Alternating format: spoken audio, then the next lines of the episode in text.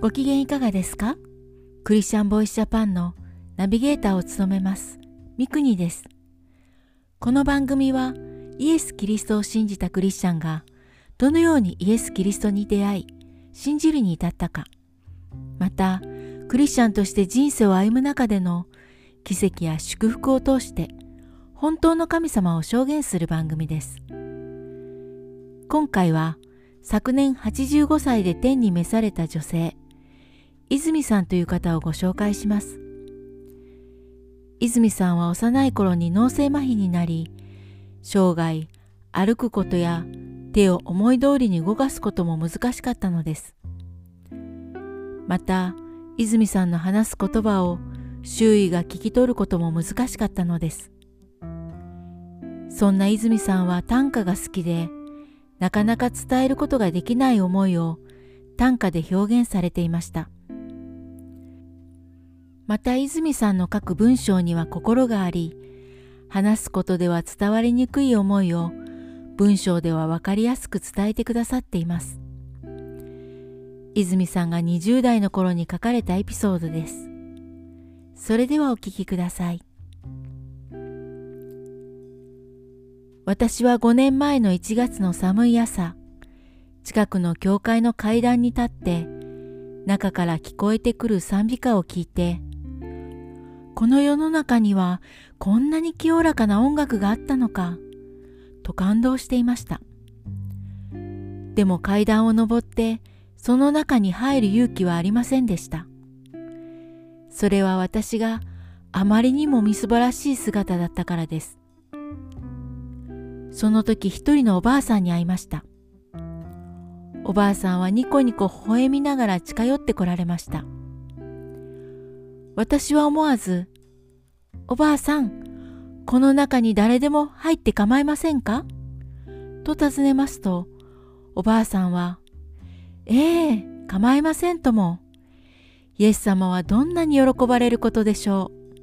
う？と言って、私を抱きかかえるようにして教会の中へ連れて行ってくださいました。中に入ると大勢の人がいましたが、どの人の顔を見ても麗しく、優しく微笑みかけて、よく来ましたね、と言って、一番暖かい場所に座らせてくださり、あれやこれやと気を配ってくださり、涙が出るばかりでした。これまでこんなところがあるとは夢にも思いませんでした。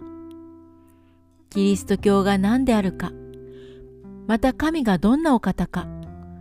生まれてこの方、聞いたこともなかったのです。ただ今日までこんなに親切に他人にしてもらったことがなかったし、それにも増して何かが私を捉えてしまったのです。そして教会を出るときには自分がどんな姿かすっかり忘れてしまい踊り上がりたい気分で家に帰りました。それから今日まで主はこんな愚かな罪人の頭である者を愛して救いに導いてくださいました。世の中の人から見たら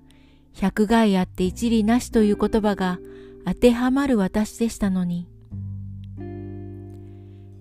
それは私がまだ小さい時、脳性小児麻痺にかかり、手足の自由を奪われて、顔はひどく歪み、話すことも思うようにできませんでした。その上父が戦争で戦死し、弟たちも幼く、母の苦労は大変なものでした。私はこんな体になり、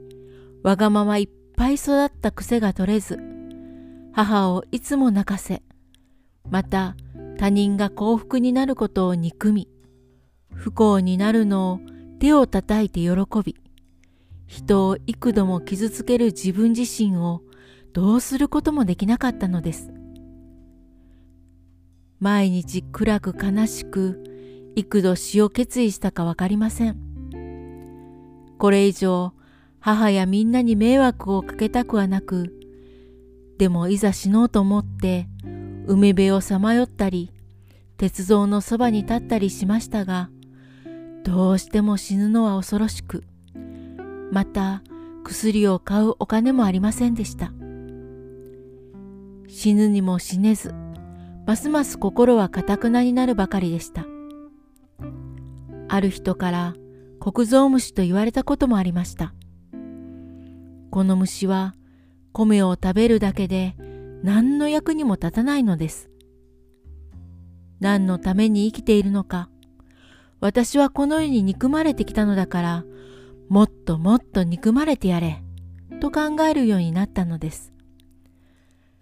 それからの私の毎日の生活がどんなであったか、口で言うことができないほど悲惨なものでした。こんな私を神様は世界中で一番幸せなものと言えるほど変えてくださいました。その変化は牧師先生ご夫妻をはじめ多くの方たちの熱いお祈りによって今日に至ったのです。地を喜び歌え。主は大いなることを成したまいり。神様は多くの不思議なことをしてくださいました。無学な私には何もわかりませんが、今はこうして静かなところで何不自由なく暮らしています。こんな愚かなものを今日まで導き、御言葉をもってすべてのことを良きに変えてくださいました。恐れは変わって歌となった。主が十字架に私の罪のためにかかって死んでよみがえってくださいました。そのお方がいつも私と一緒にいてくださっています。今私が流す涙は過去のような怒りと悲しみの涙ではなく、喜びと感謝の涙です。私は今、静かにこの原稿を私の部屋で書いております。喜びの涙を流しつつ、いかがだったでしょうか？泉さんはその後、宝塚にある障害者施設、希望の家に入居されました。そこでたくさんの障害者や職員の方たちにイエス様を伝え、キリスト集会を開き、救いに導いてこられました。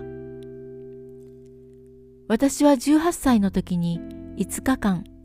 施設体験で寝食を共にさせていただきました。小さい頃から可愛がってくださった泉さんが、施設で暮らしている姿を目の当たりにしました。泉さんはいつも笑顔で、若い方たちに温かく接しておられ、泉さんの周りにみんなが集まってくる姿を見ました。神様が20代の時、泉さんを祝福され、そして人々を祝福するものへと変えられました。希望の家は泉さんの存在によって誠の神へとつなぐ本当の希望の家となりました。次回もお楽しみに。聞いてくださるすべての人の上にイエス・キリストの祝福がありますように。